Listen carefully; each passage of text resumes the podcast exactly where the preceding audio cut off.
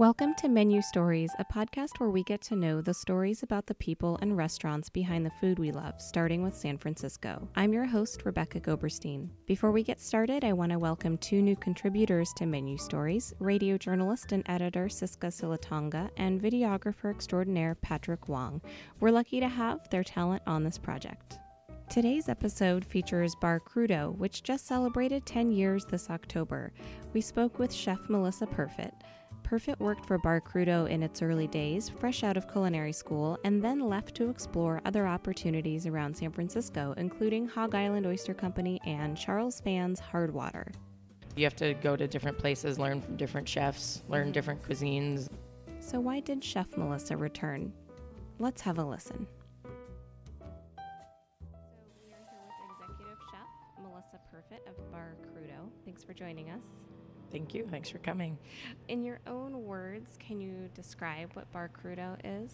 Um, it's interesting because it's hard. I feel like it's hard to just like place it into one like a, it's just a seafood restaurant or you know, which it is. But I think that if somebody comes looking for seafood, uh, I think anybody could find something that they like. A lot of people are like, "Oh, it's only raw seafood," but it, it's not. We have a lot of hot dishes, and so I feel like a group of people can come and everybody could find something they like. And it's kind of a modern take on seafood as well. I mean, I know every I love a crab louie, but that's kind of like the old school, and I feel like you know this is a step in the, like a newer direction. I also feel like where it's like a special occasion place, but then it's also a neighborhood place where we see the same people like three days a week. So, first of all, Bar Crudo is celebrating its uh, 10th year this year. Mhm. Are you guys doing anything special for that?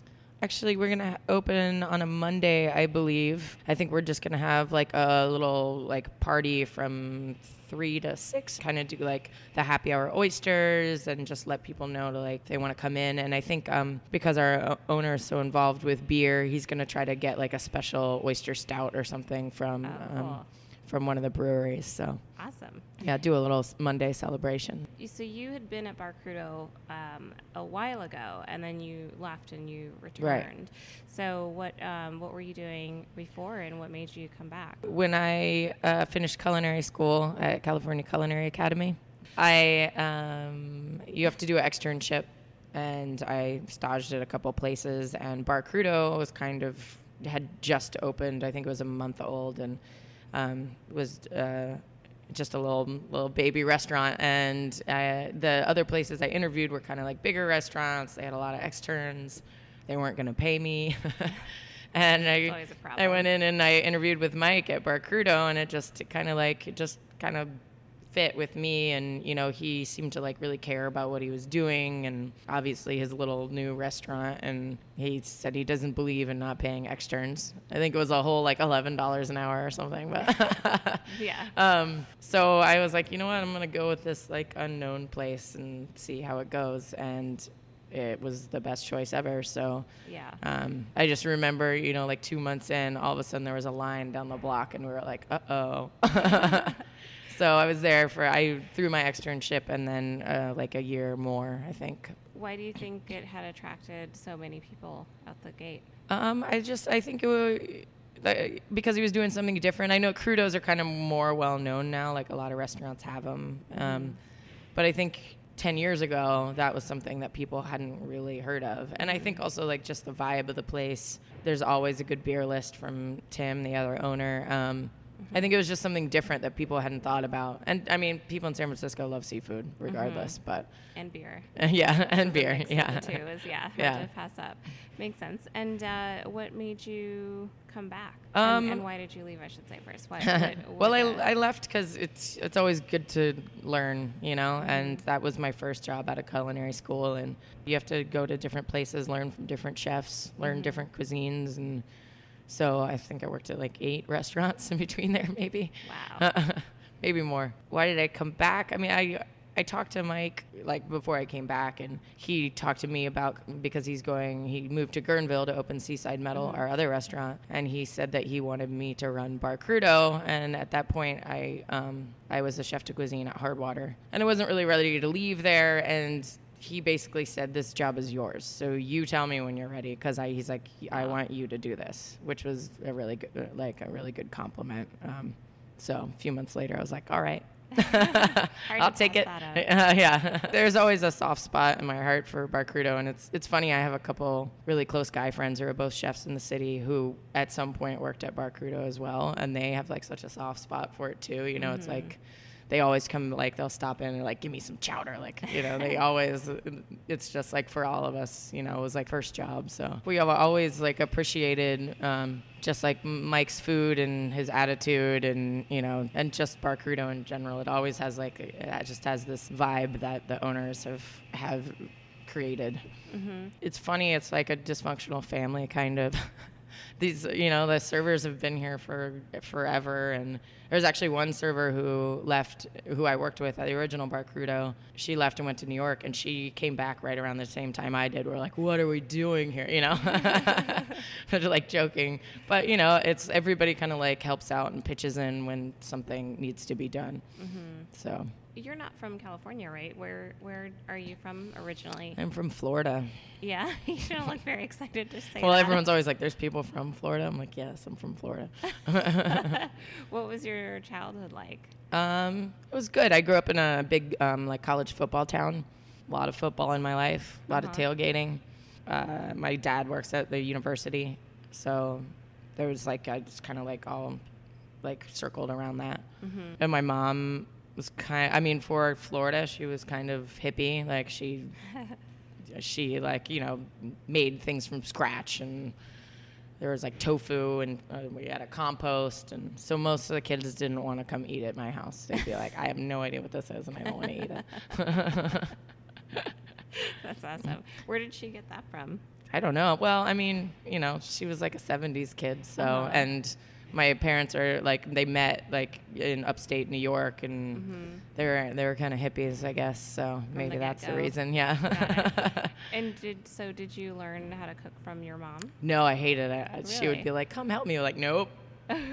why, why didn't you like it? I don't know. I just wasn't interested then. I just, it, yeah, that would be like the perfect thing to say, right? But I totally was not interested in cooking. Really I think funny. I got like a certain a certain basis because she would always take me to the farmers markets, you know, in the mm-hmm. stroller, and I'd be like snacking on like snow peas or sugar snap peas, and like to me that was like a treat, you know. Mm-hmm. So I think I got like the basis and the vibe, and she would, you know, go pick strawberries or like you know, grow her own basil and make pesto. So I think I got that vibe, but I didn't. I wasn't really interested in it. Yeah. Like being hands on. I was interested in eating it. yes. so what got you into the restaurant industry then? I went to college um, and I did uh, media productions and film. Mm-hmm. And what I what I liked the most, I was most interested in like cinematography. I liked the way that light hits hits things and. Mm-hmm the look of it. At some point, I realized that I would never be a cinematographer because there's only like four of them. yeah. I was like, those are high hopes. Yeah. Um, and I went uh, at the end of college. I went to do an uh, internship uh, in London at Nickelodeon Studios. Cool. And yeah, it was really it was cool, and we got to travel a lot because they would give me like a spring break, and so. Mm. We'd travel. Th- I went to like Italy and Paris, and all the girls I would wi- was with, they'd go to like look at old churches, and I'd be like, I gotta go find a farmer's market, or like I need to go look at some cheese, or you know. Mm-hmm. So I'd always like go and look at food, and I think it was on that trip that I was like, I don't. Wait a minute, I'm doing the wrong thing. Like I, I'm really interested in food and in some sense, you know, mm-hmm. and and then I realized that cinematography kind of translated to like plating of food and like mm-hmm. the way it looks all of a sudden I was like, I want to go to culinary school. And my dad was like, I'm going to kill you. Because, I mean, culinary school is expensive and I was almost done with college. And Got it. Yeah. So, you know, my dad was like, all right, you you get a degree and then we'll talk about it, which was a good idea because what's the point of being four years in college and not having a degree? Yeah. But I went to um, this high end restaurant for Tallahassee, Florida. Uh, and I asked the chef, I was like, can I just be in your kitchen? I'll wash dishes. I don't care. Like, just let me in, just whatever. He's like, okay, well, you're not going to wash dishes, but you can do a lot of prep work. And I was like, okay, great. so I would do prep work during the day at this restaurant. It's called Cafe Cabernet. Um, and then I would come back at night and cocktail waitress. And it was funny because people would be like, they always wanted like ranch dressing or something, but I spent all day making like a certain dressing, you know, Yeah. and I'd be like, no, you shouldn't have that. You're, like, Trying to convince them out of it. The house-made vinaigrette. Yeah, yeah. um, so that's kind of, I mean, that's kind of what, if, I don't know if that chef hadn't let me in his kitchen where it would have gone from there, but it was cool. It was nice that he did let this little blonde college chick in his kitchen. Where did you end up going to culinary school? um, out here in San Francisco, uh, California Culinary Academy. Got it. Yeah. So you, you while you were working at the restaurant, you applied to school and got in out here. Yeah. Um, I looked, I mean, I looked at um, CIA, but it just, it came down to like where I wanted to live. And my brother lived out here. I love San Francisco. Um, I looked at a school in Portland. Um, but they were all just sitting down in classes. And I, and then when I looked at CCA, they were actually up like cooking. And I was like, I already went through college. I don't need to like sit in class for two more years. So. This is Rebecca Goberstein, and you're listening to Menu Stories, a podcast where we get to know the stories about the people and restaurants behind the food we love. We'll be right back with Chef Melissa Perfit of Bar Crudo.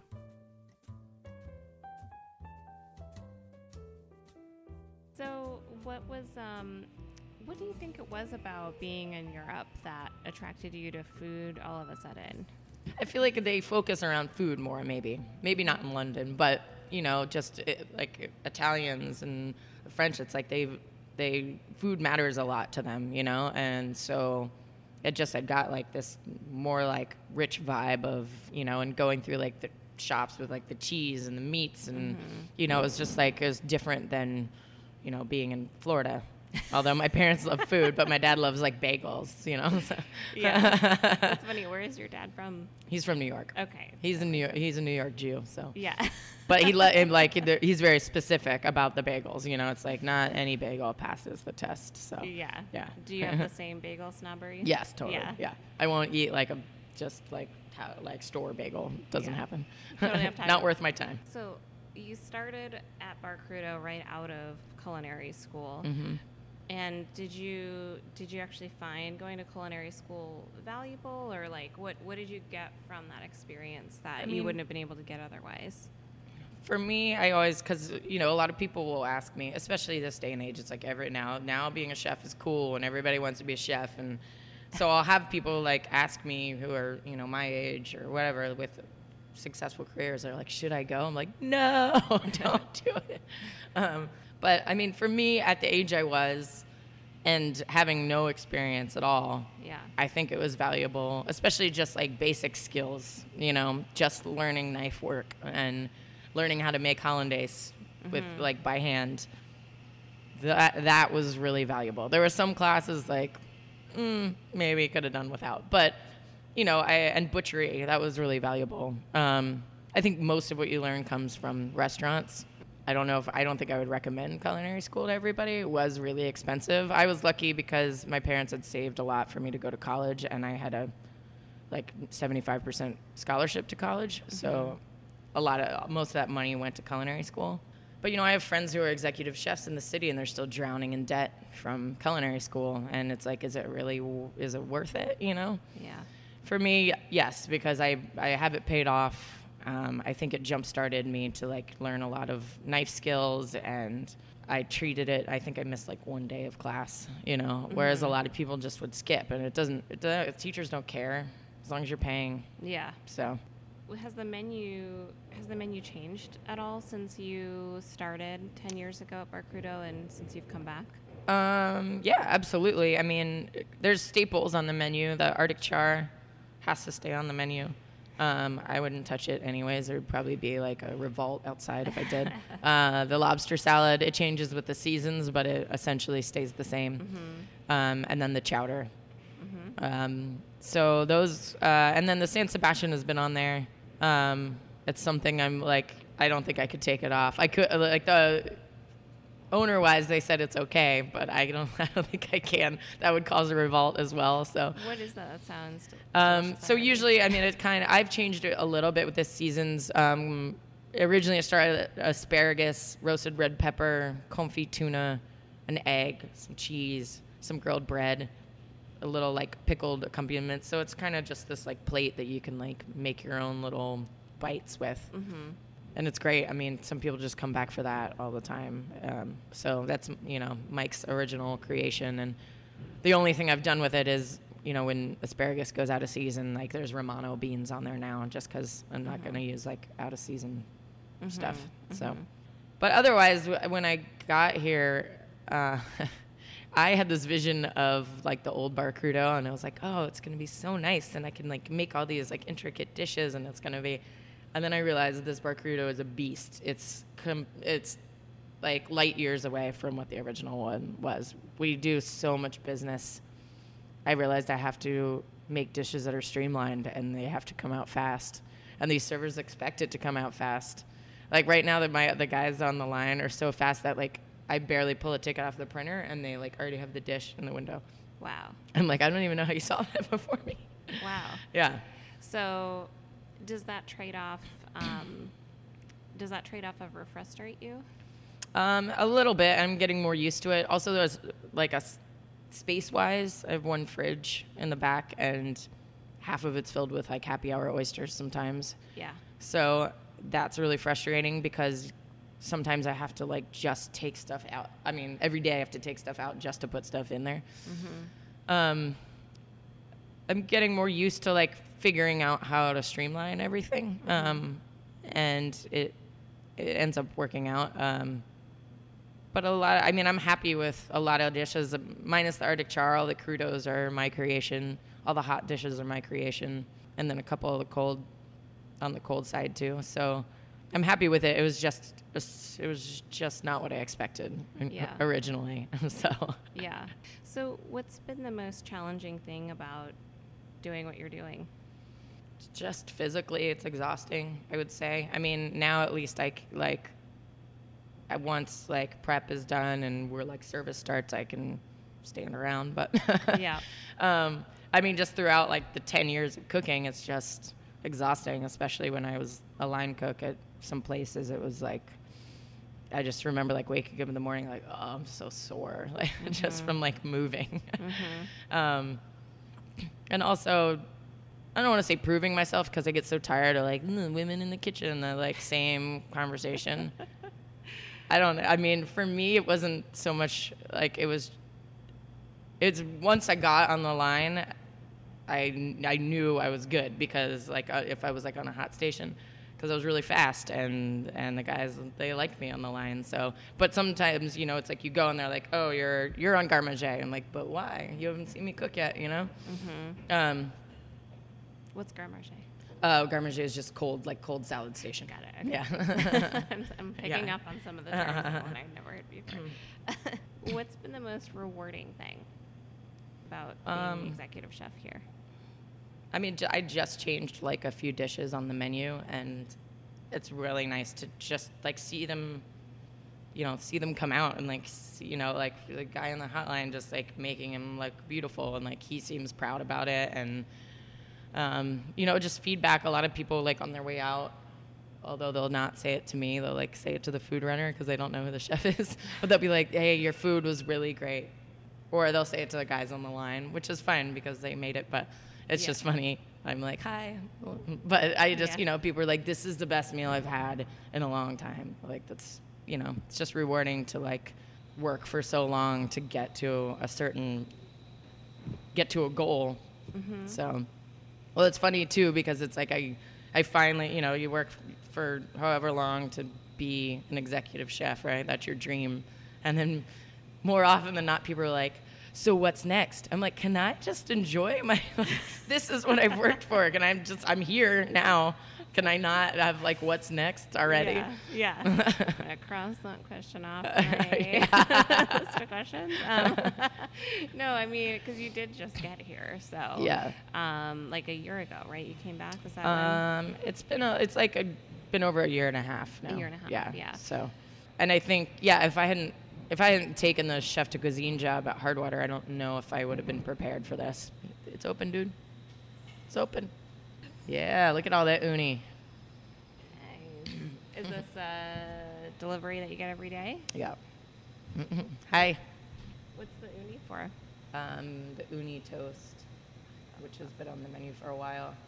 I secretly don't like uni, so it's really hard for me to taste a new dish Uh-huh. because I made up a new one the other day and the sauce that I put it with was stronger than the uni. So I was like, mm, this is delicious. And then I gave it to Tim and Sophia, our GM, and they're like, you can't taste the uni. I was like, no wonder I think it's delicious. Never mind, start over.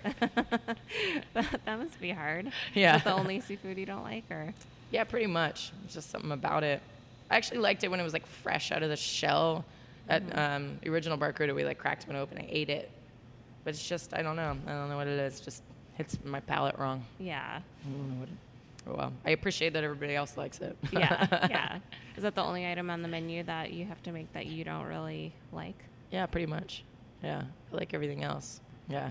Oh, I can put imagine. crab fat on the menu because people seem to love crab fat, but I don't. I don't really like it.